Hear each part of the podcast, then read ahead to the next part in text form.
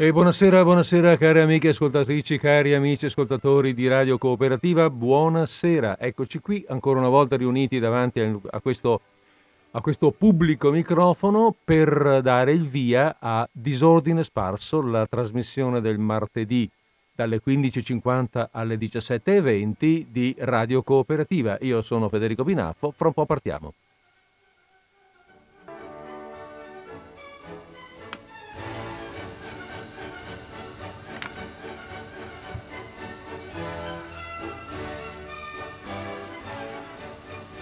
Fra un po' partiamo e fra un po' è adesso.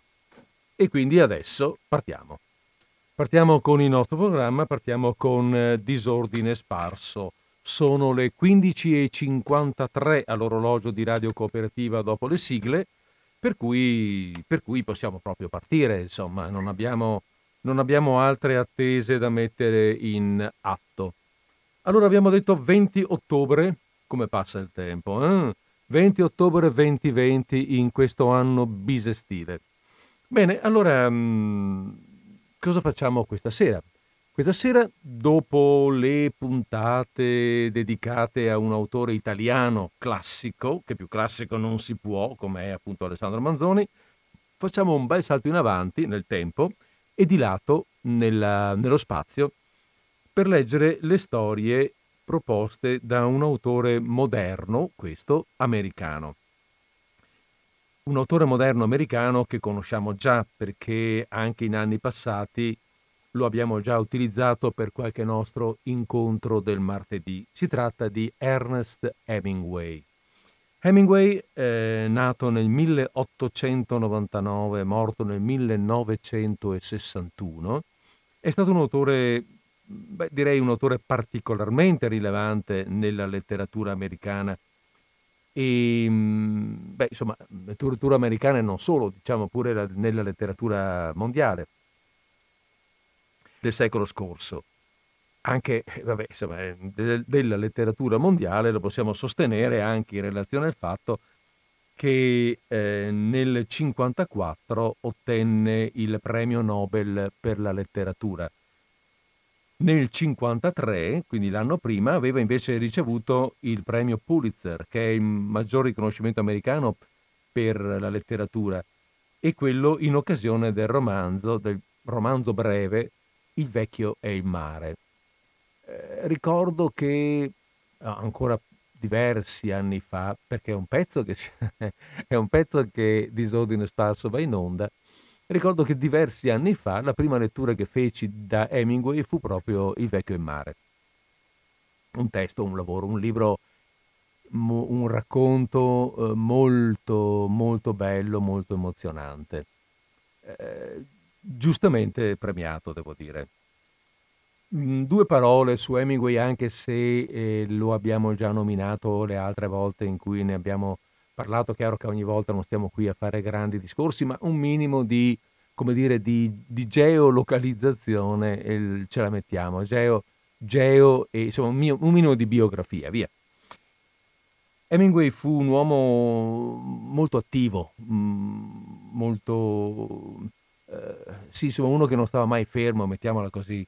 Eh, non accettava di vivere le cose da lontano, le cose importanti, le cose che gli muovevano lo spirito, non, non accettava di vederle da lontano, di sapere che c'erano, voleva andarci dentro, viverle dall'interno. Quindi non un osservatore, ma uno che vive direttamente, eh, vive direttamente gli eventi. Ehm, è un bisogno fisico per Hemingway, ha proprio bisogno di tenere l'adrenalina in costante movimento e di avere un costante rapporto diretto, carnale quasi, con, eh, con i suoi simili, soprattutto quando questi vivono in situazioni particolari, situazioni difficili, quando non addirittura estreme. Eh, tanto per capirci, a 19 anni parte volontario per la guerra. Quella era la prima guerra mondiale, ovviamente. La prima guerra mondiale che lui combatterà proprio qui in Italia eh, come conduttore di autoambulanze su e giù per la prima linea. Quindi neanche da dire che fosse proprio, non so, nelle salmerie. E la prima linea era, era alla sua portata. Eh, fu coinvolto nella ritirata di Caporetto che descriverà fra l'altro eh, una, nel suo romanzo Addio alle armi. L'Addio alle armi è un romanzo eh, ambientato eh, in gran parte in Italia proprio, e che racconta eh, le, la, sua, la, sua, storia. Chiaramente non è una biografia, quindi ne parla, non è un'autobiografia, pardon, quindi, non, quindi parla in terza persona come se fosse un altro, ma alla fine, insomma, dietro riconosciamo la sua storia. Ehm, ed è, e fra l'altro, appunto, narra di questo viaggio, di questa mh, rotta da, mh, da, da, dalla prima linea, dalle zone di guerra, dopo, la, dopo Caporetto, verso le retrovie. Eh, fra l'altro, nella realtà della vita, nella realtà del suo, del suo, mh, ehm, del suo combattere la, questa guerra, viene anche insignito di medaglia d'argento al valor militare italiana per avere portato eh, in salvo un compagno ferito, nonostante fosse lui stesso stato ferito alle gambe eh, ebbe anche una medaglia um, della, sua, della, sua, nazione, cioè anche una medaglia americana per l'occasione. Poi, e poi parteciperà anche alla guerra civile in Spagna, simpatizzando con i repubblicani, naturalmente non certo con i franchisti. Poi partecipa eh, come giornalista alla guerra turco-greca, cioè se le va un po' a cercare, diciamolo, se le va un po' a cercare queste cose e le racconta poi, le racconta nei suoi libri, le racconta nei suoi, eh, nei suoi reportage di guerra. Mm, sostanzialmente è un appassionato della vita vissuta pericolosamente, eh, un grande amante della natura, ma anche dello scontro tra l'uomo e vede, cioè, vede lo scontro tra l'uomo e la natura. Eh, cerca questa, questa vita e anche il rapporto con la natura nelle sue forme come dire, primitive, anche violente a volte. È un appassionato di caccia, tanto per capirci, caccia grossa soprattutto. Quindi la caccia grossa sarebbe la caccia in Africa, quella alle bestie grosse, no? ai leoni, a queste cose qui, però, però era anche cacciatore normale. E, mh, mm, qui da noi, nelle valli di, di, di, di Chioggia, di, mh, eh, di Comacchio, è andato spesso a caccia, di lui c'erano fino a qualche anno fa c'erano ancora eh, persone che lo avevano conosciuto. è un appassionato della corrida e noi possiamo dire quello che vogliamo, per carità, sulla corrida, su, questo, su questa, non saprei come chiamarlo, certo non sport, su questa pratica, mettiamola così, che, nella quale lui però, e lo sentiremo in un racconto che leggiamo oggi, eh, vede, vede, non sol, vede, non soltanto l'aspetto, come dire, spettacolare, anche l'aspetto spettacolare lo affascina, lo scontro fra l'uomo e il toro, ma poi anche eh, l'aspetto umano, cioè l'andare a guardare dentro chi sono questi personaggi che girano attorno, attorno a, a, questa bestia dentro l'arena. Che gente è? Che tipo di gente sarà mai? Eh, è appassionato da tutto ciò che pone l'uomo a confronto con, forze, con la forza viva della natura. Ecco.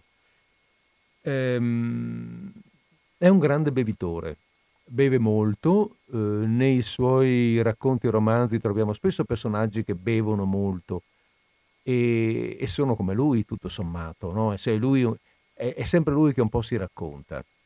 E, ehm, mh, verso i 58 anni viene colto da crisi maniaco-depressive dovute appunto con ogni, con ogni probabilità, mh, con ogni evidenza all'alcol e nonostante le cure o chissà, magari anche proprio a causa in parte delle cure perché viene, venne più volte sottoposto a elettroshock, nel 1961 si uccide con il suo fucile. Uh, la famiglia, eh, siccome eh, si, era, era, solo nel momento, allora lui aveva tentato più volte il suicidio e in qualche modo lo avevano fermato.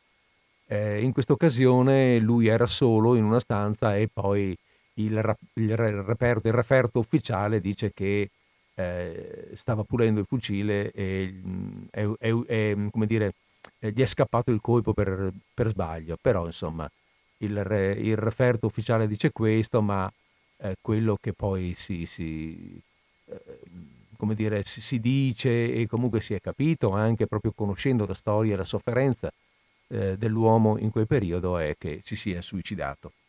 Va bene. E, mm, e così abbiamo ripresentato un pochettino il personaggio. Eh, rappresentare un personaggio, un autore, secondo me è importante quando si leggono dei, quando si leggono dei racconti, dei romanzi, cioè sapere chi è l'autore aiuta un po' a entrare meglio, a capire un po' meglio il testo, a capirne lo spirito, perché a volte, eh, anzi no a volte, normalmente quando c'è uno scritto, eh, diciamo un racconto, come in, nel nostro caso, quando abbiamo dei racconti, eh, il racconto di per sé è fatto di parole messe insieme in un certo modo, tecnicamente più o meno capace, più o meno abile, ma poi è abbandonato alla nostra interpretazione. Siamo noi che lo leggiamo e siamo noi che ci facciamo Uhm, che ci costruiamo sopra una storia. Siamo liberissimi di farlo, anzi abbiamo il pieno diritto di farlo, però eh, conoscere un po' la storia dell'autore ci aiuta, ci indirizza magari anche a entrare nello spirito di chi lo ha scritto e nel capire perché questo, li, questo libro, questo romanzo, questo racconto è stato scritto in questo modo. Allora, i racconti che ho in mano oggi e, da, e, che leggeremo oggi sono tratti da una raccolta che si intitola I 49 racconti.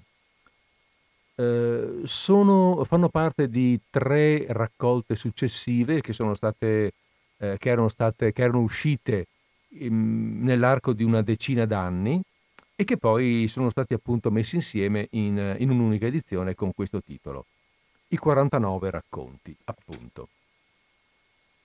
Eh, allora, mm, niente, adesso come al solito eh, cerchiamo di, di, di, di, aspettiamo un, un, attimo, facciamo un po' di musica, diciamo, e, mm, e, e poi un po' di musica, facciamo un breve intervallo musicale, ecco così, e poi attacchiamo sull'intervallo musicale. Ehm, ho, perso quest- ho, perso un attimo la, la, la, riga, diciamo così, perché avrei voluto dirvi, e sto infatti cercando di vedere perché me l'ero scritto ma non lo trovavo, eccolo qua. Di che epoca sono questi racconti? Dicevamo nell'arco di una decina d'anni, e però sono stati, sono, la prima edizione della raccolta è del 38, 1938, quindi sono racconti che vanno da circa il 25 1925 fino al 1938. Anche questo può essere interessante, può essere utile per ambientare le storie, per ambientare le situazioni che, eh, che, andremo, che andremo, adesso ad ascoltare. Quindi mh, mm, qualche secondo, magari un minuto di musica e poi partiamo con il primo racconto, tratto da i 49 racconti di Ernest Hemingway. Dei Chess. No, no. Piano piano volevo farvi dire, volevo mettere su un po' di musica, ma invece era un'altra cosa.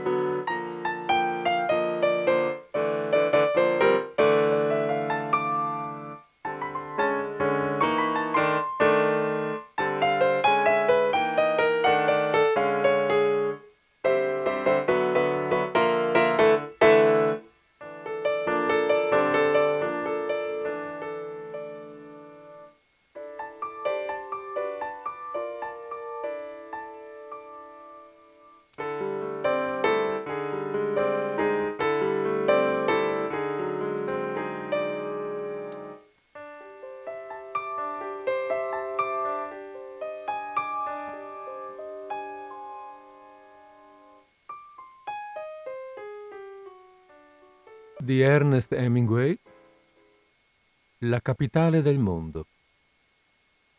Madrid è piena di ragazzi di nome Paco, che è un diminutivo di Francisco. E a Madrid si racconta la barzelletta di quel padre che, giunto a Madrid, inserì su El Liberal un annuncio economico.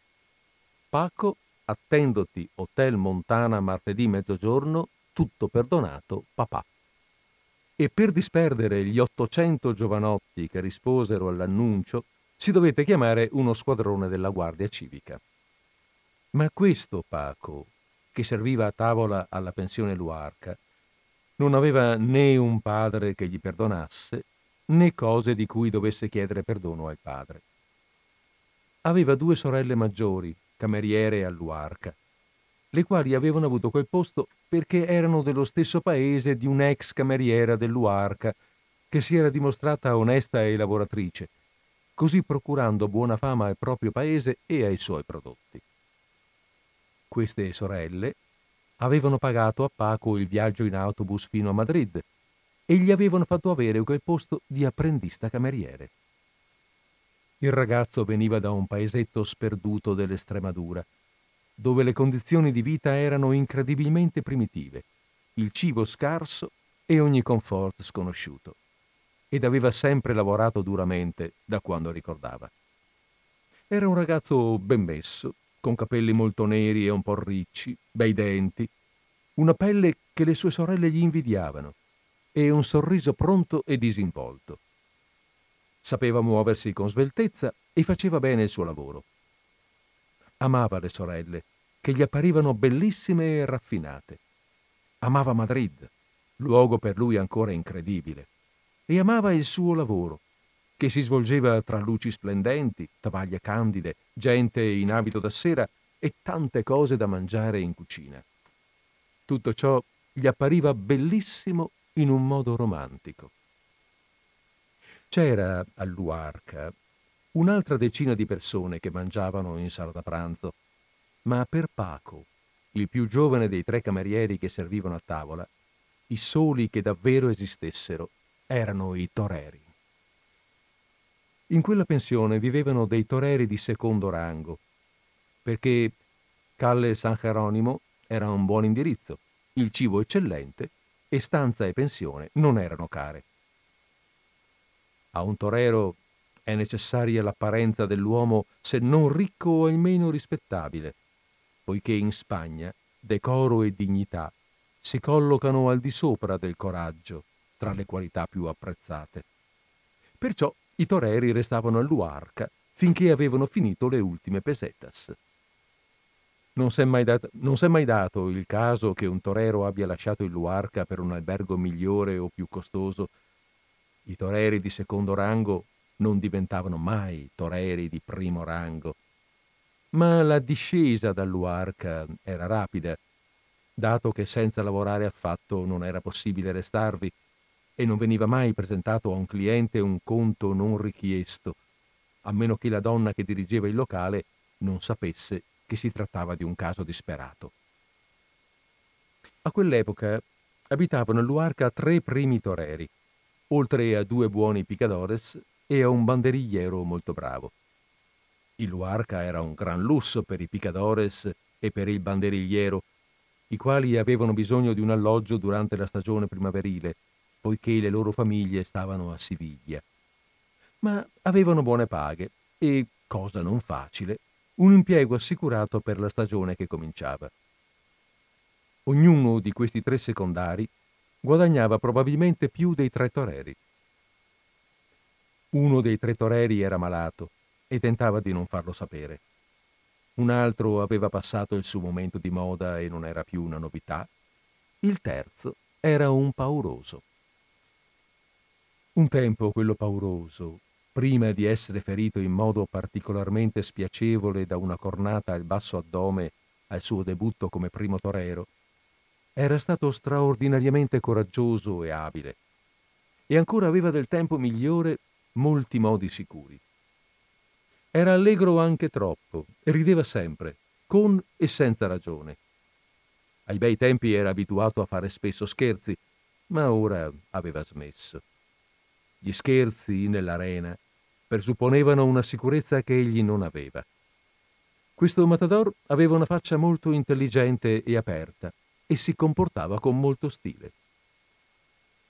il matador che era malato si preoccupava di non darlo a vedere e scrupolosamente mangiava un po' di tutte le portate che erano in tavola. Aveva molti fazzoletti che lavava da sé in camera sua e in un secondo tempo aveva cominciato a vendere i suoi costumi da torero. Ne aveva venduto uno poco prima di Natale e un altro nella prima settimana di aprile. Quei costumi erano costati molto cari ed erano sempre stati conservati con cura. Ora gliene restava uno soltanto. Prima di ammalarsi era stato un torero molto promettente, addirittura una rivelazione, e per quanto non sapesse leggere, conservava ritagli di giornale nei quali era detto che al suo debutto a Madrid egli era stato migliore di Belmonte. Mangiava da solo a una piccola tavola e alzava raramente lo sguardo. Il matador, che era stato un tempo una novità, era piccolo e scuro e aveva un'aria molto dignitosa. Mangiava anche lui a un tavolo separato, sorrideva di rado e non rideva mai. Era di Valladolid, luogo dove la gente è molto seria, ed era un bravo torero, abile, ma il suo stile era passato di moda, prima che egli riuscisse a farsi amare dal pubblico per le sue virtù, che erano il coraggio e una bravura tranquilla. E ormai il nome suo sul manifesto non avrebbe attirato nessuno. La sua novità era stata d'essere tanto basso da riuscire a malapena a vedere la nuca del toro. Ma c'erano altri toreri bassi ed egli non era mai riuscito ad imporsi al gusto del pubblico. Dei picadores, uno era un tipo magro, occhi di falco e capelli grigi, esile, ma fornito di braccia e gambe d'acciaio. Portava sempre stivali da bovaro sotto i calzoni Beveva troppo tutte le sere e lanciava sguardi amorosi a tutte le donne della pensione. L'altro era grosso, scuro, bruno in volto, bell'uomo, con una capigliatura nera da indiano e mani enormi. Erano entrambi bravi picadores. Pure del primo si diceva che avesse buttato via molto del suo talento in ubriacature e stravizi, e del secondo che fosse troppo testa dura e attaccabrighe, per poter restare più di una stagione con lo stesso Matador. Il banderigliero era di mezza età, grigio di capelli, agile come un gatto nonostante gli anni, seduto a tavola sembrava un commerciante agiato. Quell'anno le gambe lo servivano ancora bene, ma egli era intelligente ed esperto abbastanza per saper conservare il posto anche quando le gambe si fossero stancate. Sola differenza quando i piedi avessero perso la sveltezza, sarebbe stato il fatto di aver sempre paura, laddove era ora tranquillo e sicuro di sé. Quella sera mm, tutti avevano lasciato la sala da pranzo, meno il picador dagli occhi di falco che beveva troppo. L'uomo dalla faccia deforme, venditore ambulante di orologi per le sue fiere e i festival della Spagna, che pure beveva troppo, e due preti della Galizia che erano seduti a un tavolo d'angolo e bevevano, se non troppo, certo abbastanza. A quell'epoca il vino all'Uarca era compreso nel prezzo della pensione e i camerieri avevano appena portato altre bottiglie di Valdepeñas al venditore ambulante, al picador e ai due preti. I tre camerieri stavano in fondo alla sala, in piedi. Era regola della casa che rimanessero in servizio finché i clienti dei tavoli che ciascuno di loro serviva non se ne fossero andati. Ma quella sera il cameriere che serviva i due preti doveva andare a un comizio di anarchici sindacalisti e Paco aveva accettato di sostituirlo al tavolo dei preti. Al piano di sopra il matador ammalato stava disteso a faccia in giù sul letto, solo. Il matador che non era più una novità, se ne stava seduto e guardava fuori dalla finestra aspettando di uscire per andare al caffè. Il matador pauroso aveva in camera la maggiore delle sorelle di Paco e voleva farle fare una cosa, ma la ragazza diceva, rideva e diceva di no. Stava dicendo questo matador, vieni, piccola selvaggia. No, diceva la sorella di Paco, Perché dovrei farlo? Per farmi un favore. Hai mangiato e adesso vuoi me per dessert. Una volta sola, che male c'è? Lasciami stare, lasciami stare, ho detto. Una cosa da niente, lasciami stare, ho detto. Giù in sala, il più alto dei tre camerieri, quello che doveva andare al comizio, disse Guardate quei porci neri come bevono. Non hai modo di parlare, disse il secondo cameriere. Sono clienti rispettabili, non bevono poi tanto. Per me il modo di parlare è questo, disse quello alto. Sono due le maledizioni della Spagna, i tori e i preti. Certamente mica il singolo toro e il singolo prete, disse il secondo cameriere. Sì, disse il cameriere anarchico, solo attraverso il singolo si può attaccare la classe. Bisogna uccidere i tori uno per uno e i preti uno per uno, tutti quanti, poi non ce n'è più. Conservati questa roba per il comizio, disse l'altro cameriere.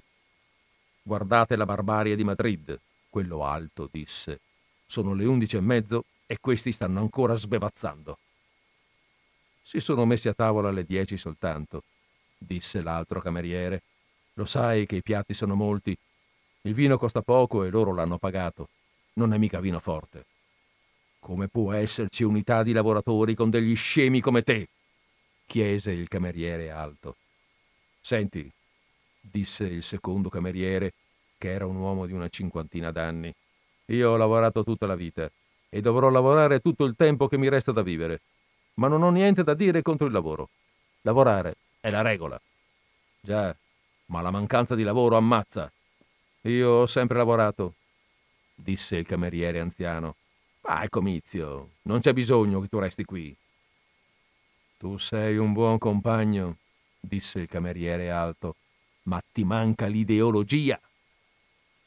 Mejor si me falta esso che el otro.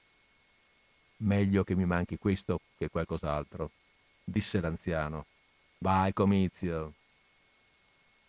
Paco non aveva detto niente, non capiva niente di politica, ma quando sentiva il cameriere alto parlare della necessità di sterminare preti e guardia civile, gli venivano i brividi.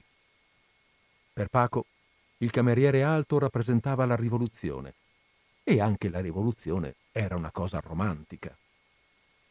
Paco avrebbe voluto essere buon cattolico e rivoluzionario, avere un posto sicuro come questo e al tempo stesso fare il torero. Va al comizio, Ignazio, disse, farò io il tuo lavoro. Faremo noi, disse l'anziano. Uno basta, Paco disse. Vai al comizio. Pues me voi, disse il cameriere alto. E grazie. Intanto, al piano di sopra, la sorella di Paco si era sottratta abilmente all'abbraccio del matador come un lottatore che sfugge a una presa e stava dicendo con rabbia Ecco gli affamati, un torero fallito, pieno di paura fino agli occhi. Se hai tutto quel coraggio, perché non l'adoperi con i tori? Così parlano le puttane. Anche una puttana è una donna. Ma io non sono una puttana. Lo sarai, ma non con te. Vattene! disse il matador, che ora, rifiutato e respinto, sentiva tornare a nudo la propria vigliaccheria. Andarmene io? Hm, per te se n'ha già andato tutto, disse la sorella di Paco. Non volete, signore, che vi rifaccia il letto? Per questo mi pagano. Vattene disse il matador. Aveva il volto contorto da una smorfia, come se piangesse. Puttana, piccola sporca puttana. Matador, disse la ragazza, mio matador, e chiuse la porta. Nella stanza il matador rimase seduto sul letto.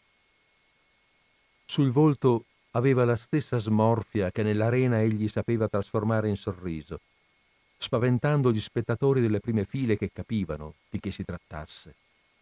Anche questo, ripeteva a voce alta, anche questo, anche questo. Ricordava quando era stato in gamba. Tre anni soltanto erano passati. Ricordava sulle spalle il peso del giacchetto ricamato d'oro quel pomeriggio caldo di maggio in cui, per l'ultima volta, la sua voce nell'arena era la stessa che al caffè e ricordava di aver visto la lama entrare profonda di punta nell'alto della schiena del toro, nel groppo dei muscoli polveroso e coperto di setole corte, dietro le ampie corna, avvezze a colpire legno e scheggiate in punta, basse, mentre egli si accostava per uccidere. E ricordava la spada che entrava facilmente come in un pane di burro, mentre egli con la palma della mano spingeva il pomo, piegato in basso il braccio sinistro, avanti la spalla sinistra e sulla gamba sinistra il peso. Ed improvvisamente il peso non fu più sulla sua gamba. Il suo peso era sul basso ventre, e quando il toro alzò il corno, scomparve dentro l'uomo, che due volte si abbandonò su quel corno con tutto il suo peso prima che lo tirassero fuori. Perciò adesso, quando doveva uccidere, e gli capitava di rado, non poteva guardare le corna. Cosa ne sapeva una puttana di quel che passava lui prima della corrida? Cosa avevano provato quelli che ridevano di lui? Erano tutti delle puttane e cosa si meritassero lo sapevano anche loro. Giù in sala da pranzo, il picador seduto guardava i preti. Se c'erano donne in sala, fissava le donne. Se non c'erano donne, si accontentava di, fassare, di fissare uno straniero, un inglese, ma quella sera, in mancanza di donne e di stranieri, fissava con insistenza i due preti. Il venditore ambulante dalla faccia deforme si alzò da tavola, piegò il tovagliolo e uscì, lasciando più della metà del vino nell'ultima bottiglia che aveva ordinato. L'avrebbe bevuto tutto se fosse stato in regola con i pagamenti del conto della pensione. I due preti non guardavano il picador. Uno di loro stava dicendo sono dieci giorni che aspetto per vederlo. Sto tutto il giorno seduto in anticamera, ma lui non mi riceve. Che si potrebbe fare? Che si può fare? Niente. Contro i superiori non si può fare niente. Io sono due settimane che aspetto. Niente. Aspetto e loro non mi ricevono. Noi siamo della regione derelitta. Quando i soldi finiscono, possiamo tornarcene a casa. Alla nostra derelitta regione. Che cosa importa Madrid della Galizia? Eh, siamo una provincia povera. C'è da capire quel che ha fatto il nostro fratello Basilio. Pure io non ho grande fiducia nell'onestà di Basilio Alvarez. Madrid è il luogo dove si impara a capire. Madrid uccide la Spagna. Se soltanto ci ricevessero, per dirci magari di no. No, ci si deve stancare ed esaurire aspettando. Bene, Staremo a vedere. Io posso aspettare come tutti gli altri. In quel momento il picador si alzò in piedi, si avvicinò al tavolo dei due preti e rimase, capelli grigi e occhi di falco, a guardarli sorridendo.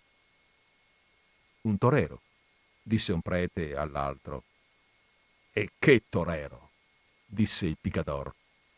Uscì dalla sala, con la giacchetta grigia guarnita in vita le gambe arcuate e le brache strette sugli stivali da bovaro. I tacchi alti risuonarono sul pavimento mentre egli si allontanava barcollando un po', sorridendo tra sé.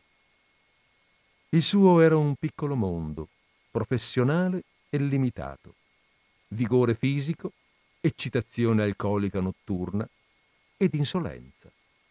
Accese un sigaro e, sistemato obliquamente il cappello mentre attraversava l'atrio, uscì per andare al caffè.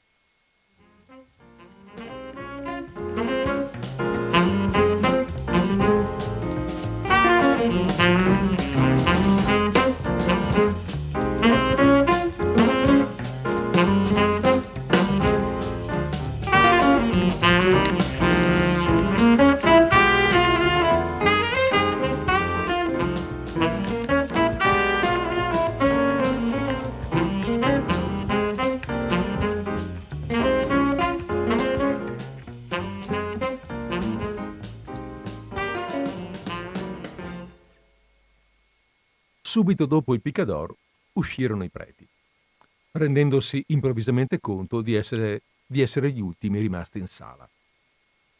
Restarono soltanto Paco e il cameriere anziano. Sbarazzarono i tavoli e portarono in cucina le bottiglie. In cucina c'era il ragazzo che lavava i piatti. Aveva tre anni più di Paco ed era un tipo cinico. Prendi, disse il cameriere anziano, e versato un bicchiere di Valdepeñas, glielo porse. Perché no? disse il ragazzo prendendo il bicchiere. Tu, Paco? chiese il cameriere anziano. Grazie, disse Paco. I tre bebbero.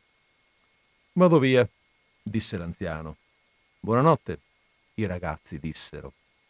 Egli uscì ed essi rimasero soli. Paco prese uno dei tovaglioli che i preti avevano usato e stando eretto con i talloni fermi, spiegò basso il tovagliolo e seguendo il movimento col capo mosse le braccia nel giro di una Veronica, di una Veronica lenta. Si voltò e, portando avanti un poco il piede destro, fece il secondo passo. Guadagnò un po' di terreno sul toro immaginario e fece il terzo passo, dolce e da tempo. Poi tirò a sé il tovagliolo e con una mezza Veronica spostò i fianchi, sottraendosi al toro. Il lavapiatti, che si chiamava Enrique, lo osservava con occhio critico e sprezzante. Com'è il toro? chiese. È un gran toro, disse Paco. Guarda. Esile ed eretto, fece quattro passi perfetti, eleganti ed armoniosi. E il toro? chiese Enrique appoggiato al lavandino. Aveva indosso il grembiale e teneva in mano il bicchiere. Ancora tutto il gas, disse Paco. Mi fai star male. Enrique disse. Perché? Guarda. Enrique si tolse il grembiale e, chiamato il toro immaginario, modellò quattro perfette e languide Veronicas zingaresche e terminò con una revolera che fece passare il grembiale con un arco rigido sopra il muso del toro mentre egli si scostava. Guarda questo, disse, e io sono un lavapiatti. Perché? Paura, disse Enrique. Miedo. La stessa paura l'avresti nell'arena di fronte al toro. No, disse Paco. Io non avrei paura. Lece. Enrique disse. Chiunque ha paura. Ma un torero sa dominare la sua paura e può lavorarsi il toro. Io una volta sono stato in un combattimento per dilettanti e non ho potuto fare a meno di scappare. Tutti si divertivano molto. Se non fosse per la paura, qualunque lustrascarpe di Spagna farebbe il torero. Tu, ragazzino di campagna, avresti ancora più paura di quella che ebbi io. No, disse Paco. L'aveva fatto troppe volte nella sua immaginazione. Troppe volte aveva visto le corna, il muso umido del toro, l'orecchio contratto, poi la testa che si abbassava per la carica, gli zoccoli che martellavano il terreno. E il toro infurua- infuriato passava oltre mentre egli roteava la cappa, per caricare di nuovo quando egli di nuovo roteava la cappa, e poi di nuovo, e di nuovo, e di nuovo ancora.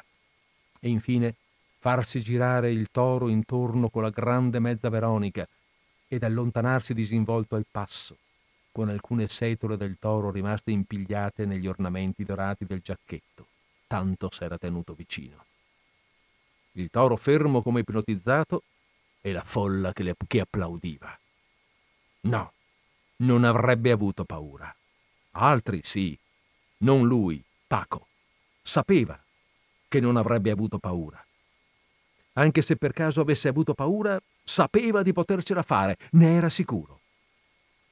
Non avrei paura, disse. Di nuovo Enrique disse Lecce. E poi aggiunse E se provassimo? Come? Vedi? disse Enrique. Tu pensi al toro e non pensi alle corna. Il toro ha una forza tale che le corna tagliano come coltelli, bucano come baionette, uccidono come mazze ferrate. Guarda. Aprì un cassetto del tavolo e prese due coltelli per tagliare la carne. Adesso Lego questi alle gambe di una sedia. Poi farò il toro, tenendo la sedia in testa. I coltelli fanno da corna. Se tu fai lo stesso coi passi, vuol dire che sei bravo. Dammi il grembiale, disse Paco. Possiamo farlo in sala da pranzo. No, disse Enrique improvvisamente serio. Non farlo, Paco. Sì, disse Paco. Non ho mica paura. Ti verrà la paura quando vedi i coltelli avvicinarsi. Vedremo disse Paco. Dammi il grembiale. In quel momento, mentre Enrique legava i coltellacci affilati alle gambe della sedia con due tovaglioli sporchi, facendoli passare stretti attorno ai manici e annodandoli, le due cameriere, sorelle di Paco, stavano andando al cinema a vedere Greta Garbo in Anna Cresti. Dei due preti, uno seduto in maglia e mutande leggeva l'uffizio, l'altro, in camicia da notte, stava dicendo il rosario. Tutti i toreri, meno quello ammalato, avevano fatto la loro comparsa serale al caffè Fornos, dove il grande picador dai capelli neri giocava al biliardo e il matador piccolo e serio era seduto, con un caffè latte davanti a sé, a un tavolo pieno di gente, insieme al banderigliero anziano e ad altri uomini del mestiere, tutti molto seri. Picador bevitore dai capelli grigi se ne stava seduto con un bicchiere di casalas davanti, fissando soddisfatto il tavolo dove sedevano in compagnia di due prostitute il, il matador che aveva perso il coraggio e un altro matador che aveva rinunziato alla spada per rimettersi a fare il banderigliero. Il venditore di orologi era fermo ad un angolo di strada a chiacchierare con degli amici. Il cameriere alto era al comizio degli anarchici sindacalisti ed aspettava il momento buono per prendere la parola. Il cameriere anziano era seduto davanti al caffè Alvarez a bere una birra piccola. La proprietaria dell'Uarca era già addormentata nel suo letto. Dormiva supina con un cuscino fra le gambe. Grande e grassa, onesta, pulita, accomodante e molto religiosa, non aveva mai smesso un giorno di sentire la mancanza di suo marito, morto ormai da vent'anni, e di pregare per lui. Solo, nella sua stanza, il matador malato era disteso sul letto a faccia in giù, con la bocca su un fazzoletto. Allora, nella sala da pranzo deserta, Enrique fece l'ultimo nodo ai tovaglioli che legavano i coltelli alle gambe della sedia, alzò la sedia e se la pose in testa con i due coltelli rivolti in avanti, uno da una parte e uno dall'altra della testa. Pesa, disse. Ascolta, Paco, è molto pericoloso. Lasciamo andare. Sudava. Paco gli stava di fronte tenendo spiegato il grembiale, reggendone stretto in ciascuna mano un lembo, bene spiegato, per attirare lo sguardo del toro. Carica dritto, disse. Girati come un toro, carica quante volte vuoi. E come farai a sapere quando devi tagliare il passo? chiese Enrique. È meglio farne tre e poi una mezza. Benissimo, disse Paco, ma vieni dritto. Ehi, tonto! Vieni, piccolo toro. Correndo a testa bassa, Enrique si fece avanti e Paco manovrò il grembiale davanti alla lama del coltello che gli passava vicino al ventre. Il coltello, mentre passava, fu per lui un corno vero, nero e liscio e venato di bianco. Ed Enrique, passato oltre, che si voltava per caricare di nuovo, fu la massa enorme, calda del, di sangue del toro, che giungeva al galoppo, si girava come un gatto e tornava di nuovo, mentre egli manovrava lentamente il mantello. Poi il toro si voltò e caricò di nuovo, ed egli, guardando la punta che si avvicinava, mise troppo avanti il piede sinistro e il coltello non passò, ma s'era infilato facilmente come in un'otre di pelle. E ci fu un fiotto caldo e bruciante intorno all'acciaio, improvvisamente rigido dentro di lui, ed Enrique che gridava Ah, lascia che lo tiro fuori. E Paco scivolò abbattendosi sopra la sedia, ancora stringendo il grembiale mantello, mentre Enrique tirava via la sedia e il coltello si muoveva in lui, dentro di lui. Paco. Il coltello era fuori ormai, ed egli sedeva sul pavimento nella pozza calda che si allargava. Mettici il tovagliolo, tienlo, disse Enrique. Tienlo stretto, io corro a chiamare un medico, devi fermare l'emorragia. Ci vorrebbe una tazza di gomma, disse Paco l'aveva vista usare nell'arena.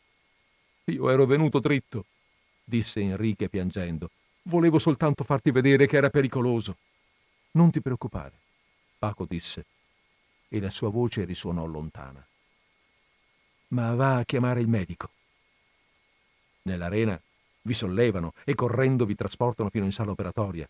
Se prima che arriviate là l'arteria del femore si svuota, allora chiamano il prete. Avverti uno dei preti, disse Paco, tenendo stretto il tovagliolo contro il basso ventre. Non riusciva a convincersi che la cosa fosse capitata a lui. Ma Enrique scendeva di corsa la carrera a San Geronimo verso il posto notturno di pronto soccorso.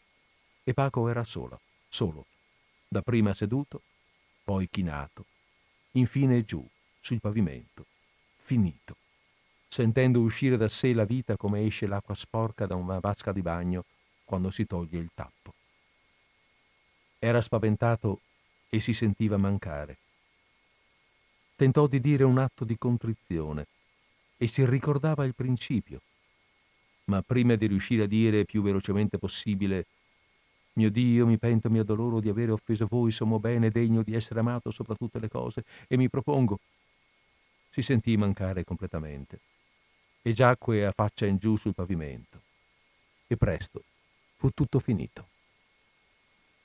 Un'arteria femorale recisa si vuota molto più in fretta di quanto si creda.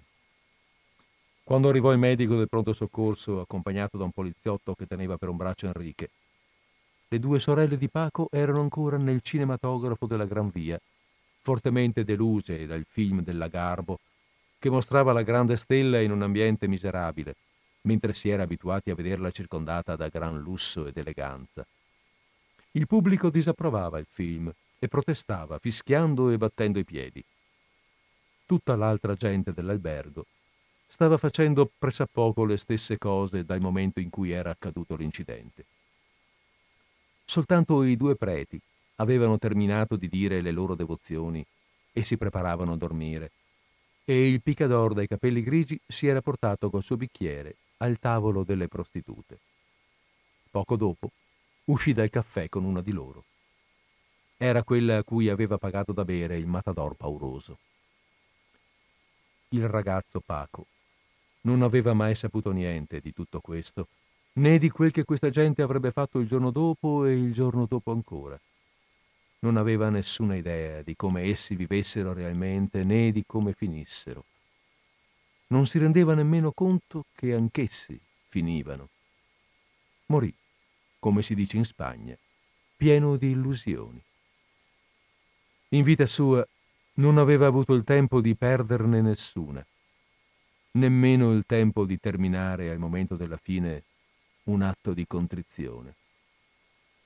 Non aveva avuto nemmeno il tempo di restar deluso al film di Greta Garbo, che per una settimana deluse tutta Madrid.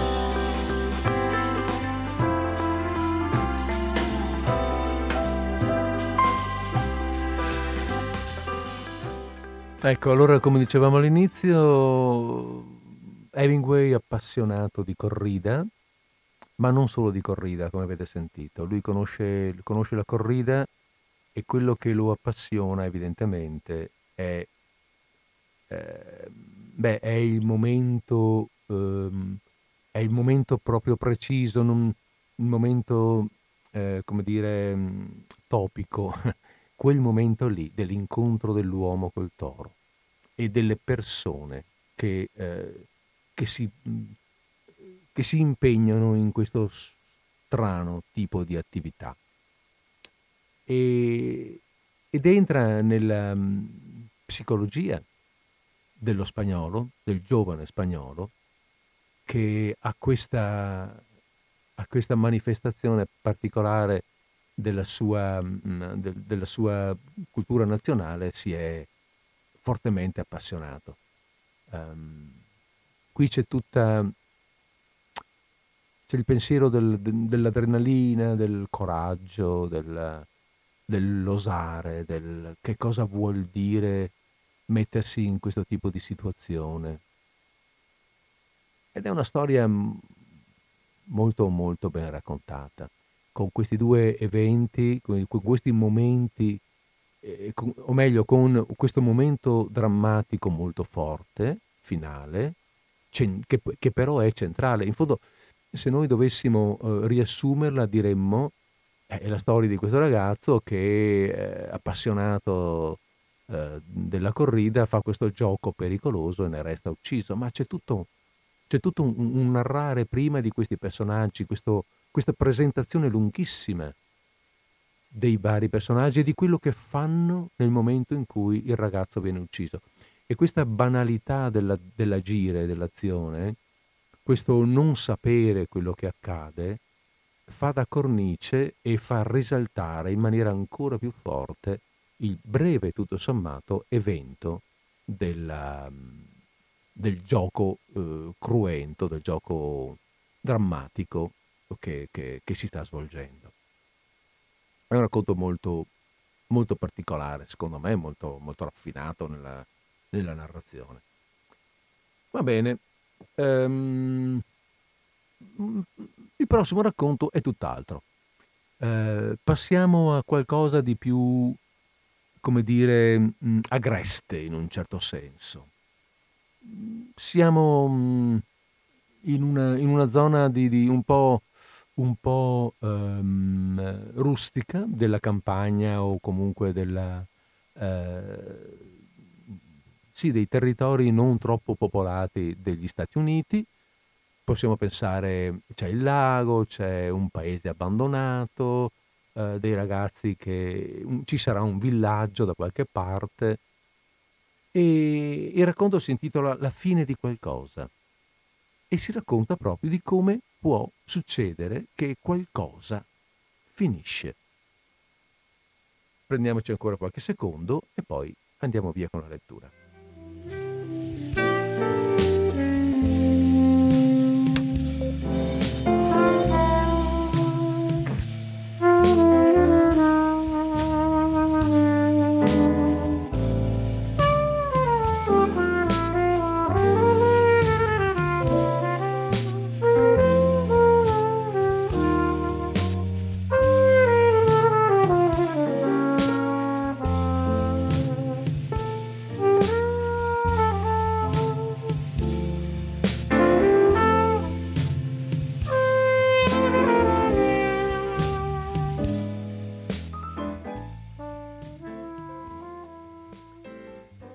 La fine di qualcosa.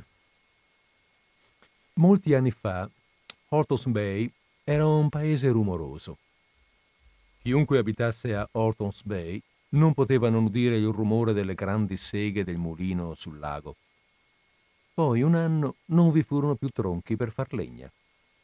I battelli della legna vengono, vennero nella baia e furono caricati con tutto il taglio del mulino accatastato nel cantiere.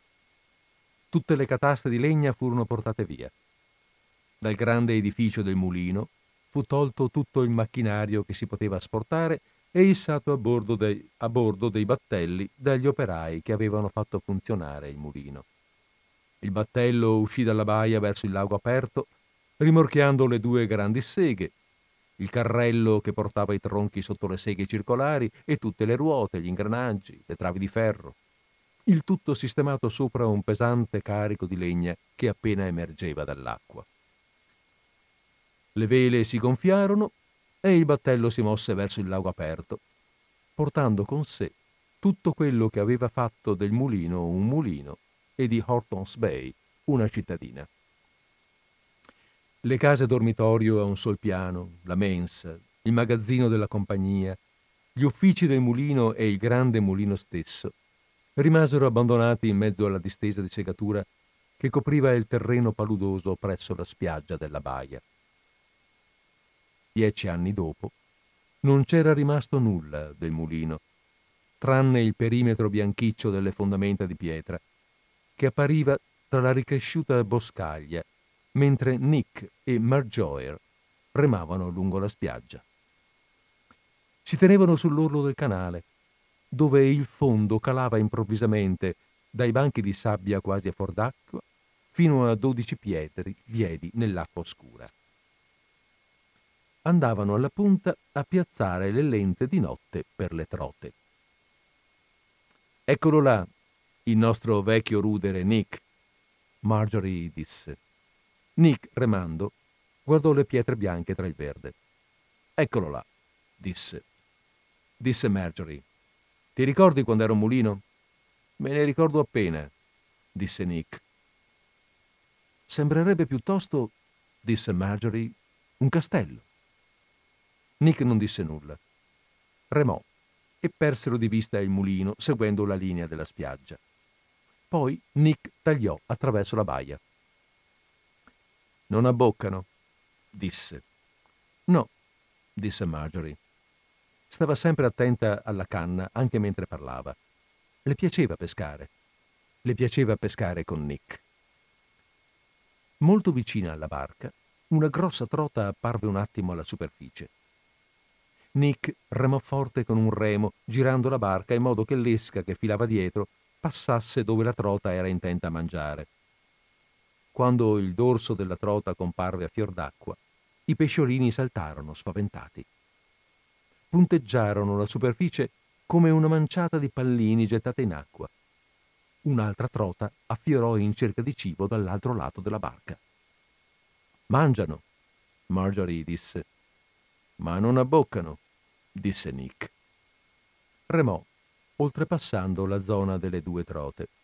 Poi si diresse verso la punta. Marjorie non ritirò la lenza finché la barca non ebbe toccato la spiaggia. Tirarono in secco la barca e Nick prese il secchio dei pesci persici vivi. I pesciolini nuotavano nell'acqua del secchio. Nick con le mani ne afferrò tre, li decapitò e tolse loro le pinne, mentre Marjorie frugava con le mani nel secchio ed infine afferrò un pesce persico e gli tolse testa e pinne. Nick guardò il pesciolino. Non vorrei mica togliergli la pinna di sotto, disse. Andrebbe bene lo stesso come esca, ma con la pinna di sotto è meglio. Adattò per la coda all'amo i pesci preparati. Ogni lenza portava due ami. Poi Marjorie si allontanò con la barca remando e reggendo tra i denti il filo, guardando Nick che, fermo sulla spiaggia, reggeva la canna e lasciava il filo srotolarsi dal rocchetto. Così basta, Nick gridò. Lascio andare? gridò Marjorie, prendendo in mano il filo. Sicuro, lascia. Marjorie lasciò cadere il filo fuori bordo e osservò le esche che calavano in acqua tornò a riva e rifece il percorso con la barca per la seconda lenza. Tutte e due le volte Nick sistemò alla base della canna un grosso pezzo di legno per tenerla ferma e con un pezzo più piccolo dette l'inclinazione voluta. Girò il rocchetto, riprendendo la lenza lasca, in modo che il filo corresse teso fin dove l'esca giaceva sul fondo sabbioso del canale, e mise il clic al rocchetto. Quando una trota in cerca di cibo sul fondo avesse preso l'esca, se la sarebbe tirata con sé, svolgendo la lenza in velocità e facendo cantare il rocchetto munito di click. Marjorie accostò alla punta un po' più in là per non disturbare le lenze. Con qualche remata forte fece salire parecchio la prua sulla spiaggia. Piccole onde giunsero con la barca. Marjorie mise piede a terra e Nick tirò la barca completamente a secco. Cos'hai, Nick? Marjorie chiese. Non lo so, disse Nick, raccogliendo legna per fare un fuoco. Fecero un fuoco con legna di risacca. Marjorie andò a prendere nella barca una coperta.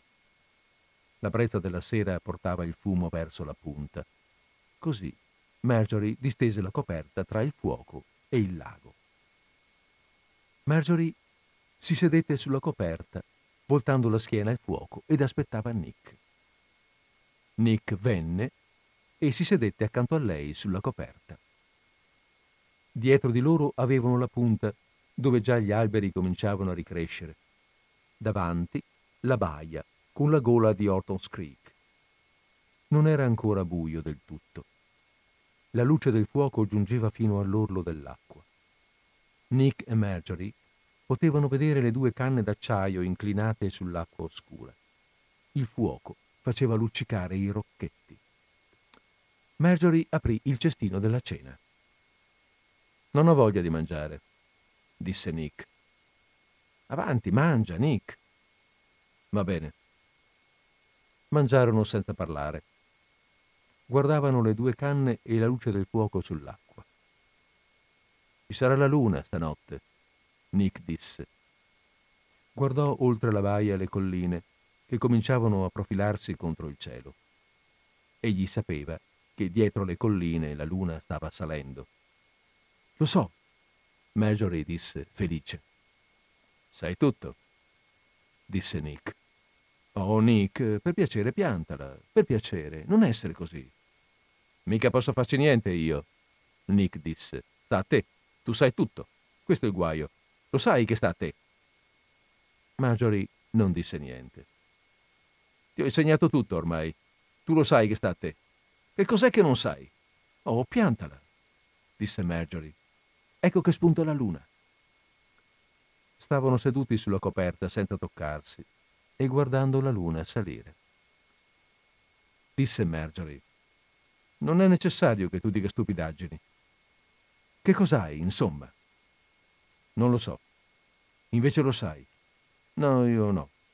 Avanti, dillo. Nick guardò la luna che saliva in alto sopra le colline. Non è più divertente, disse. Aveva paura di guardare Marjorie, poi la guardò. Seduta, gli voltava la schiena. Guardò la schiena di Marjorie. Proprio non è più divertente, disse. Nemmeno un po'. Lei non disse niente. Egli continuò. Mi pare come se tutto dentro di me fosse andato al diavolo. Non so, Margie, non so proprio cosa dire. Continuò a fissare la schiena di lei. Chiese Marjorie. Non è divertente l'amore? No, disse Nick. Marjorie si alzò. Nick rimase seduto, con la testa tra le mani. Prendo io la barca. Marjorie avvertì. Tu puoi fare a piedi il giro della punta. Bene, disse Nick. Te la spingo in acqua. Non c'è bisogno, disse lei. E fu sull'acqua in barca, sotto la luce della luna. Nick tornò indietro e si distese con la faccia giù sulla coperta accanto al fuoco sentiva Marjorie remare nell'acqua. Rimase disteso per molto tempo. Era ancora disteso quando sentì Bill giungere allo scoperto dal bosco. Sentì Bill avvicinarsi al fuoco. Non si mosse. Non gli importava di Bill. Allora, è andata via? disse Bill. Sì, Nick disse disteso, con la faccia sulla coperta. Successe scene? No, nessuna scena. Come ti senti? Ah, va via, Bill. Va via per un po'. Bill scelse un sandwich dal cestino della cena e si mosse per andare a dare un'occhiata alle canne.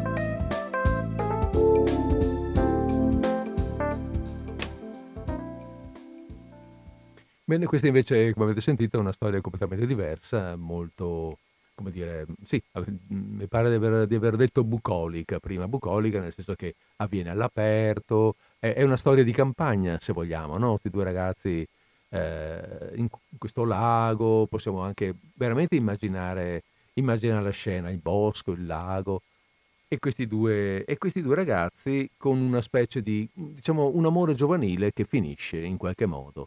C'è stata la fiamma, in lei, in lei forse c'è ancora, lui invece si è stufato e in qualche modo, un modo un po' maschile se vogliamo, trova il modo appunto di dirglielo.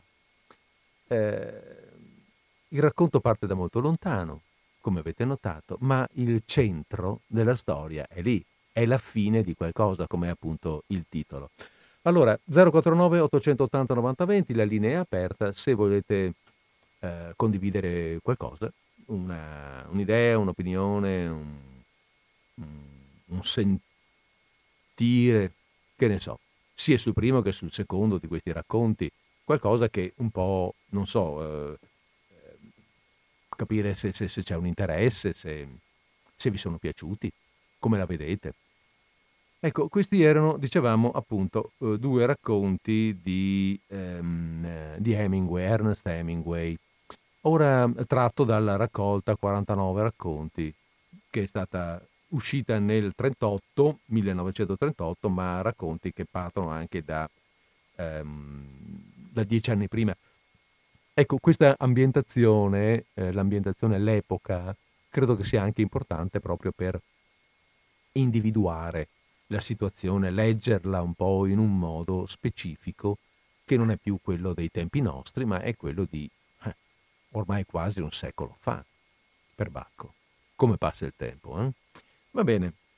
Ehm, facciamo così che io adesso a linea aperta 049 880 9020 metto ancora un po' di musica, se non c'è nessuno che mh, mm, appunto pensa di, di, di, di, condividere qualcosa, entro un paio di minuti parto con la lettura di un ultimo racconto della durata più o meno di quest'ultimo.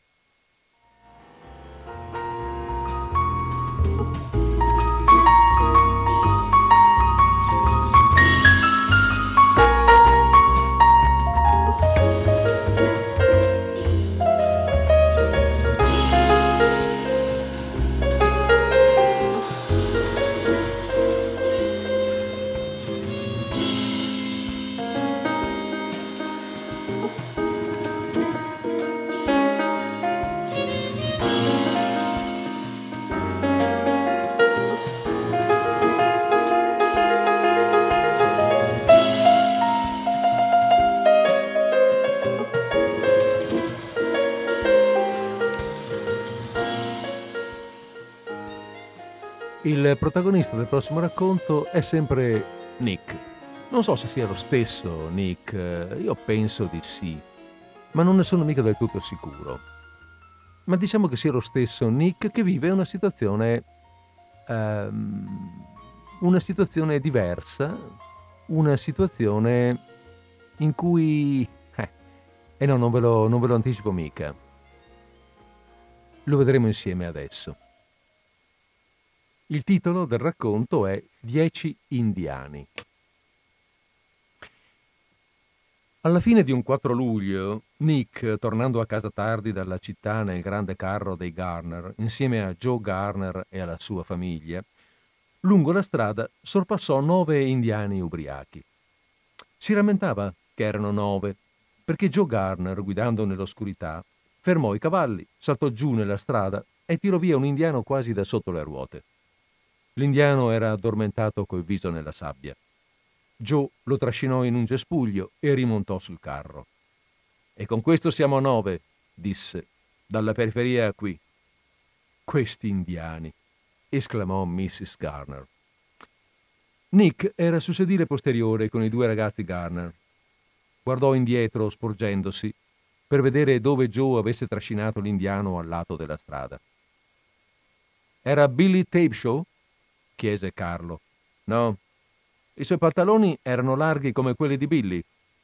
Tutti gli indiani indossano la stessa specie di, pa- di pantaloni. Non l'ho proprio visto, disse Franco. Il babbo è sceso nella strada e tornato su di nuovo prima che potessi vedere qualcosa. Credevo che uccidesse una serpe. Parecchi indiani uccideranno delle serpi, uccideranno delle serpi stanotte, credo, disse Joe Garner. Questi indiani, esclamò Mrs. Garner. Proseguirono. La strada deviò da quella principale salendo su verso le colline. Era una salita faticosa per i cavalli e i ragazzi scesero, scesero e la fecero a piedi. La strada era sabbiosa. Nick si voltò a guardare indietro dalla cima della collina accanto alla scuola. Vide le luci di Pitoschi e lontano, oltre la piccola baia, quelle di Porto Springs. Salirono di nuovo sul carro. Avrebbero potuto metterci della, ga- della ghiaia su questo tratto, disse Joe Garner. La strada andava ora in mezzo ai boschi. Joe e Mrs. Garner sedevano accanto al sedile davanti. Nick sedeva tra i due ragazzi. La strada attraversò una radura. È proprio qui che il babbo trovò la puzzola. È più lontano. Non ha importanza il luogo preciso, disse Joe senza voltarsi. Un posto è buono quanto un altro per trovarci una puzzola. Ne ho viste due l'altra notte, disse Nick. Dove? Giù, vicino al lago. Cercavano i pesci morti sulla riva. Probabilmente non erano puzzole, disse Carlo. Erano. Credo di riconoscerle bene. Dovresti infatti saperlo, disse Carlo. Ti sei messo con una ragazza indiana. Smetti di parlare in questo modo, Carlo, disse Mrs. Garner. Hanno lo stesso odore. Joe Garner dette in una risata. Smetti di ridere, Joe, disse Mrs. Garner. Non voglio che Carlo parli così. Ti sei messo con una ragazza indiana, Nicky? chiese Joe. No. Non è vero, babbo, disse Franco. Prudence Mitchell è la sua innamorata. Non lo è. Va a trovarlo ogni giorno. Non è vero. Nick, seduto tra i due ragazzi nel buio, si sentì dentro vuoto e felice a essere stuzzicato su Prudence Mitchell. Non è la mia ragazza, disse. Non dargli retta, disse Carlo. Li vedo insieme tutti i giorni. Carlo non ha il coraggio di mettersi con una ragazza, disse sua madre, neanche con un'indiana. Carlo stette zitto. Carlo non ci sa fare con le ragazze, disse Franco. Sta zitto tu. Hai ragione, Carlo, disse Joe Garner. Le ragazze non sono mai niente di buono. Guarda tuo padre. Sì, è proprio quello che dovevi fare. Mrs. Garner, a un sobbalzo del carro, cadde addosso a Joe. Eri pieno di ragazzi ai tuoi tempi. Non crederlo, disse Joe. Faresti bene a stare più attento che non te la portino via, Nick. Sua moglie gli bisbigliò qualcosa nell'orecchio e Joe si mise a ridere. Di che cosa ridi? chiese Franco. Non dirlo, Garner, lo avvertì sua moglie. Joe rise ancora. Nicky può tenerla sua Prudy, disse. Ho saputo ora che è una brava ragazza. In questo modo lo fai capire, disse Mrs. Garner. I cavalli facevano molta fatica a tirare nella sabbia. Joe si spinse fuori, nel buio, con la frusta. Forza, tirate! Dovrete tirare molto più forte domani. Ora trottavano giù per la lunga discesa, dall'altra parte della collina, e il carro sobbalzava violentemente. Giunti alla fattoria, scesero tutti. Mrs. Garner aprì la porta, entrò in casa e tornò fuori con un lume in mano. Carlo e Nick scaricarono la roba dalla parte posteriore del carro. Franco sedette sul sedile davanti per condurlo nella stalla e slegare i cavalli. Nick salì, salì gli scalini, aprì la porta di cucina e trovò Mrs. Garner che stava accendendo il fuoco nella stufa. Si tirò indietro mentre versava il petrolio sui pezzi di legna. Arrivederla, Mrs. Garner, disse Nick. Grazie per avermi portato con voi. Ma figurati, Nicky, mi sono proprio divertito. Siamo stati contenti di averti con noi. Vuoi restare a mangiare un po' di minestra? Ah, meglio che vada. Il babbo probabilmente mi sta aspettando. Bene, allora vai pure. Vuoi dire a Carlo di venire qua, per favore? Con piacere. Buonanotte, Nicky. Buonanotte, Mrs. Garner. Nick uscì dal cortile e scese nella stalla. Joe e Franco stavano mungendo. Buonanotte, disse Nick. Ho passato proprio una bella giornata. Buonanotte, Nick, gridò Joe Garner. Non vuoi restare a mangiare? No, non posso. Vuol dire a Carlo che sua madre lo cerca? Va bene. Buonanotte, Nick. Nick camminò con i piedi scalzi lungo il sentiero che attraversava il prato dietro la stalla. Il sentiero era soffice e la rugiada era fresca sotto i piedi nudi. Scavalcò uno steccato alla fine del prato, scese fino in fondo a un burrone, bagnandosi i piedi nel fango, e si arrampicò dall'altra parte per un bosco di faggi arsi dalla siccità, finché non vide le luci della sua casetta. Scavalcò la siepe e girò intorno alla casa fino al portico d'entrata. Attraverso la finestra vide suo padre seduto accanto alla tavola che leggeva alla luce della lampada grande. Nick aprì la porta ed entrò. Salute, Nick, disse suo padre. Hai passato una bella giornata? Sì, proprio bella, babbo. È stato un bel 4 luglio. Hai fame? Eh, puoi dirlo. Cosa ne hai fatto delle scarpe? Le ho lasciate sul carro dei Garner. Mm, andiamo in cucina. Il padre di Nick andò avanti col lume. Si fermò e sollevò il coperchio della ghiacciaia. Nick entrò in cucina. Suo padre portò un petto di pollo freddo su un piatto e una brocca di latte e posò tutto sul tavolo davanti a Nick. Mise giù il lume. C'è anche un pezzo di torta, disse. Ti basterà? Ma è anche troppo. Suo padre sedé su una sedia accanto al tavolo coperto di tela cerata. La sua grande ombra si rifletteva sulla parete della cucina. Chi ha vinto la gara al pallone? Pitoschi, 5 a 3. Suo padre lo guardava mangiare e gli riempì di latte il bicchiere. Nick bevve e si pulì la bocca col tovagliolo. Suo padre si sporse verso la credenza per prendere la torta. Ne tagliò a Nick un bel pezzo. E tu che hai fatto, babbo? Stamani sono stato a pescare. Cos'hai preso? Robetta. Suo padre lo guardava mangiare la torta. E nel pomeriggio che hai fatto? chiese Nick. Sono andato a passeggio vicino al campo degli indiani. Hai visto nessuno? Gli indiani erano tutti in città a ubriacarsi. Non hai visto proprio nessuno. Ho visto la tua amica Prudy. Dov'era? Per i boschi, con Frank Washburn. Me li sono trovati davanti mentre si davano il bel tempo. Suo padre non lo guardava. Cosa facevano? Non ero lì per spiarli. Dimmi cosa facevano. Non so, disse suo padre. Li ho sentiti muoversi tra i cespugli. Come fai a sapere che erano loro? Li ho visti. Credevo che tu avessi detto di non averli proprio visti. Oh, sì, che li ho visti. Chi era con lei? chiese Nick. Frank Washburn. Erano... Erano... Erano cosa? Erano felici? Credo di sì. Suo padre si alzò da tavola e uscì dalla porta di servizio della cucina. Quando tornò, Nick stava fissando il piatto. Aveva pianto. Ne vuoi dell'altra? E suo padre prese il coltello per tagliare un altro pezzo di torta. No, rispose Nick.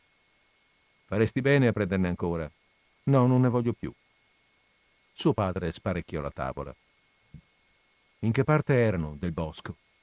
chiese Nick. Dietro l'accampamento. Nick fissava il piatto. Faresti meglio ad andare a letto, Nick. Ora vado. Nick andò in camera sua, si spogliò e si mise a letto. Sentì suo padre che si muoveva nel salotto. Stava sdraiato sul letto con il viso contro il cuscino. Il mio cuore è spezzato, pensò. Se sto così male, vuol dire che il mio cuore è spezzato. Dopo un poco, sentì suo padre spegnere il lume e andare nella sua camera. Udì una raffica di vento tra gli alberi e ne sentì l'aria fresca attraverso la persiana. Stette sdraiato a lungo, con il viso contro il cuscino. Dopo un poco si dimenticò di pensare a Prudy e finalmente si addormentò. Quando si svegliò a notte alta, sentì il rumore del vento fuori tra gli alberi e le onde del lago rompersi sulla riva e si riaddormentò. Al mattino il vento era fortissimo e le onde rompendosi coprivano la spiaggia. Egli stette sveglio a lungo prima di ricordarsi che il suo cuore era spezzato.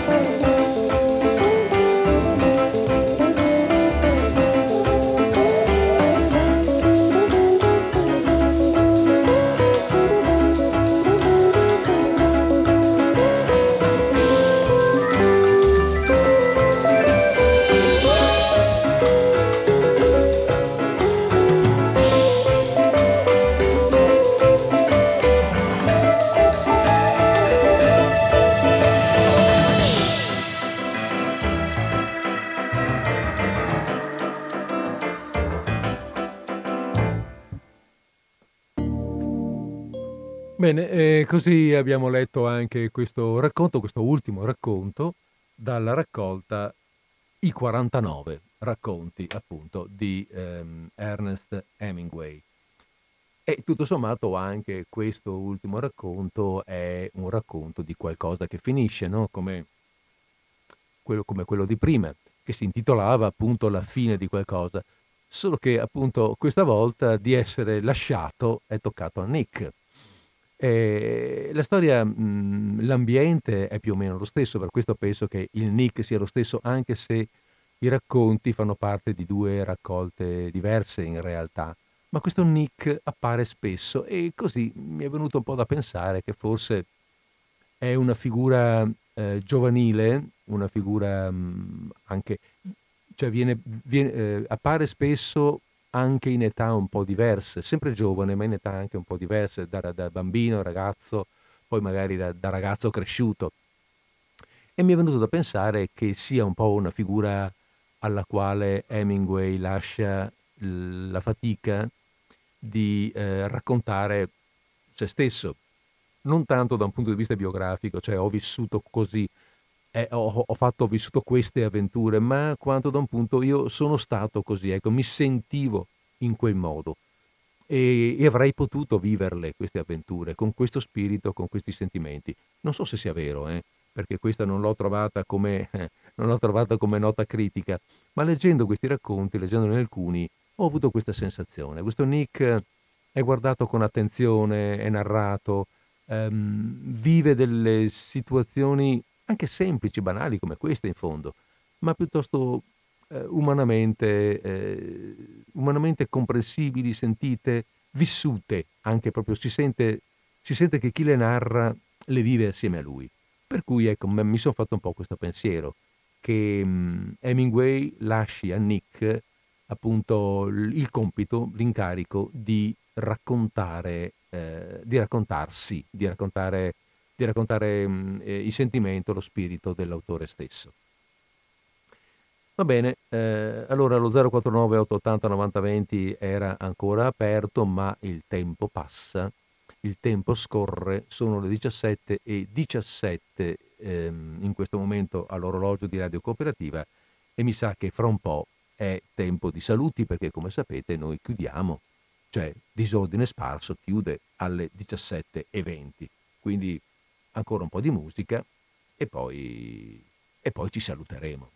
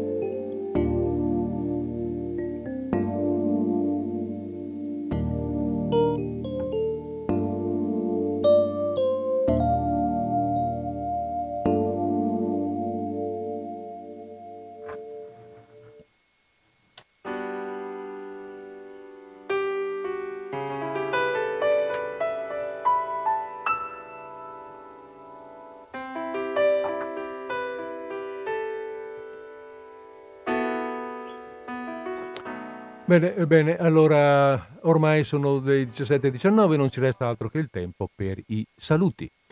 E, ehm, e allora facciamoli questi saluti. Vi auguro come d'uso in queste mm, eh, in finale di trasmissione una buona conclusione di giornata, una buona conclusione di settimana e eh, vi do appuntamento a martedì prossimo Martedì prossimo, che sarebbe il 27 di ottobre, mamma mia, come pa- ripeto, ribadisco come passa il tempo, che sarebbe il 27 di ottobre per un'altra puntata di Disordine Sparso. Cosa succederà? Beh, ce lo diremo il 27 di ottobre per l'appunto.